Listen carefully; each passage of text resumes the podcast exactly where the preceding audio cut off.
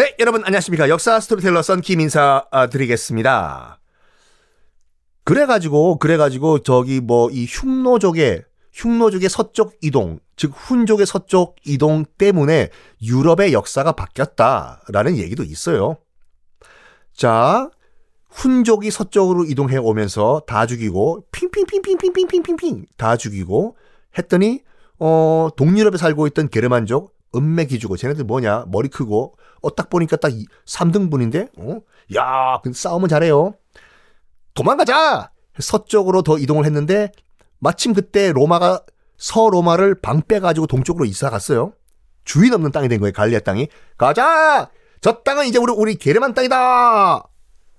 자, 들어온, 지금의 프랑스 갈리아 지방에 들어온 게르만족 가운데서 가장 힘센 부족은 프랑크족이었습니다.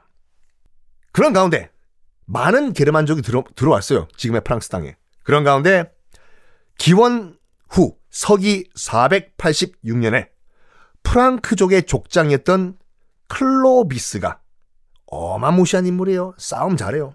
클로비스란 인물이 군소 게르만족을 다 물리치고 갈리아 지방을 통일을 해버려요. 여기는 앞으로 프랑크족 땅이야. 난 같은 게르만이라고 안 봐줘. 프랑크족만이 이 땅의 주인이야. 해서 서기 486년에 프랑크족의 족장이었던 클로비스라는 인물이 이거 꼭 기억하세요. 중요한 인물이에요. 클로비스가 갈리아를 통일하고 새로운 나라를 만듭니다.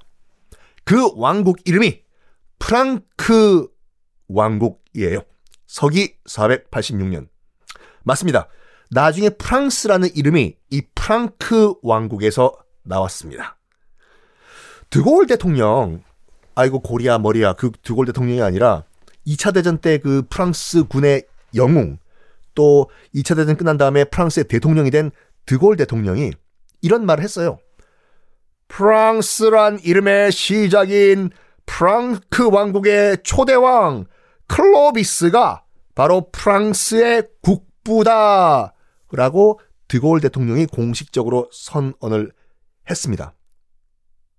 그러니까 이렇게 보시면 돼요. 약간 뭐 단순 비교가 될지 모르겠지만, 어, 우리가 기원전 2333년 단군이 우리나라를 세웠다라고 얘기를 하죠. 물론 저는 이건 신빙성이 없다고 보는데 어쨌든 간에 기원전 2333년 단군이 우리나라를 세웠다.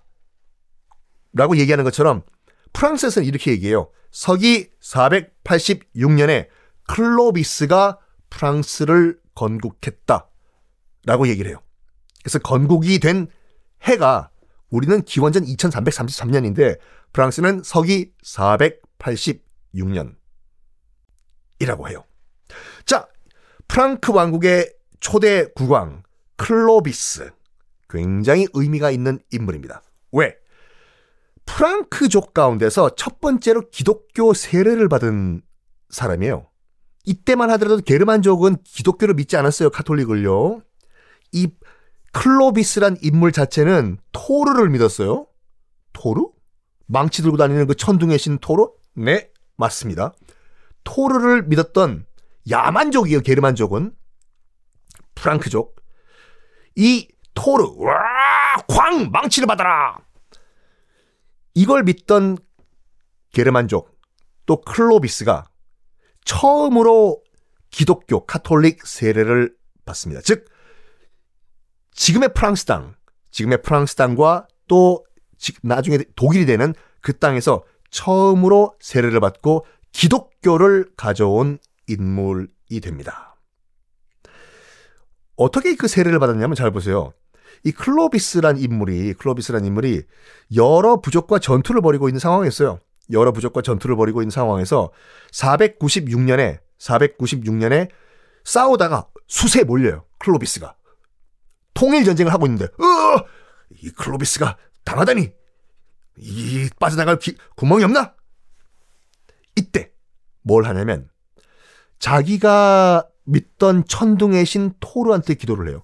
토르요! 토르요! 토르 하지 말고 왜 나를 도와주소서! 나 클로비스를 살려주소서! 망치 파워! 했는데 안 먹혀요. 근데 재밌는 게 뭐냐면 클로비스의 부인이요. 클로비스의 부인이 카톨릭 신자였어요. 다른 민족이에요. 부인이 카톨릭 신자니까 남편인 천둥의 신 토르를 믿는 클로비스한테 여러 번 전도를 시도했어요. 여보, 주님 믿으세요. 여보, 할렐루야. 카톨릭이니까 알렐루야군요. 알렐루야. 했는데 남편이 안 들어요. 아, 당신은 뭐 예수님 믿고, 어? 나는 토르 신 믿는다. 요것도 말씀드릴게요. 어떻게 해서 그 이런 상황이 됐는지. 그 두이두이 부부 사이에서 클로비스와 토르를 믿는 클로비스와 예수님을 믿는 그 부인 첫 아들이 태어나요. 응예 응예. 부인이 여보 당신은 예수님 안 믿지만 아들만큼은 내가 세례를 좀 해주면 안 되나? 해서 세례를 해요. 카톨릭 세례를. 근데 세례를 하자마자 첫 아들이 병으로 죽어요. 그때 클로비스가 부인한테 이렇게 얘기했어요. 봐라! 토르신이 화나서 죽었어, 이거! 세례를 왜 시켜가지고 우리 아들 죽여! 그래가지고 카톨릭에 대해서 더욱더 반감이 있던 상태였어요, 클로비스는. 봐봐봐! 기독교 세례 받으면 애 죽어요! 토르신이 짱이야! 망치 파워! 어? 꽉 그냥 근데 그 당시 이제 그 부인이 뭐라고 또 얘기했는지 저는 이해가 안 되는 게 이건 실제로 나와 있는 정사의 기록이에요. 부인은 기뻐했다고 해요. 아들이 죽자마자 세례하자를 주자마자 아들이 죽자마자 왜 그러냐면 하나님한테 더 빨리 갔다고 천국 더 빨리 갔다고 기뻐했다고 해요. 어쨌든 뭐 저도 냉담 30년의 카톨릭 신자로서 이건 아닌 것 같은데 어쨌든 상황이 이런 상황에서 부인은 계속 전도를 해요. 남편한테. 여보, 그래도 주님 믿으세요. 주님, 알렐루야, 알렐루야. 남편 클로비스는 계속해서 망치, 망치, 망치, 망치, 망치. 근데 서기 496년에 토르신을 믿는 이 어, 클로비스가 경쟁 부족과 전쟁을 벌이다가 코나에 몰려요. 어, 이러다가 나 죽겠다, 이러다가 나 죽겠다, 어유, 일어나, 어떡하 나 죽나, 죽나, 진짜, 어이구, 야. 처음에는 토르신한테 기도를 해요. 망치 파워! 살려주세요! 기도발이 안 먹혀요. 사람이 정말 코너에 몰리면 쥐도 고양이를 물어요. 하다, 하다 안 되니까 클로비스가 부인의 신, 자기 와이프의 신인 예수님과 하나님한테 기도를 한 거예요. 제발요. 하나님이라고 하셨나? 예수님이라고 하셨나? 저기 이번 전투에서 내가 이기게만 해주시면 제가 기독교로 개종하겠습니다. 라고 해요. 근데 개종하겠습니다. 라는 말 하자마자 기적적으로 전투가 반전이 일어나가지고 클로비스가 전투에서 이겨요. 와, 토르가 날 배신했네, 망치시니? 예수님이 나 살려준 거네? 해가지고 전투를 이긴 다음에 부인한테 가가지고 클로비스가 당신이 믿는 건 예수님이란 분 어떤 분이요? 라고 해서 처음으로 성경 말씀을 들었대요.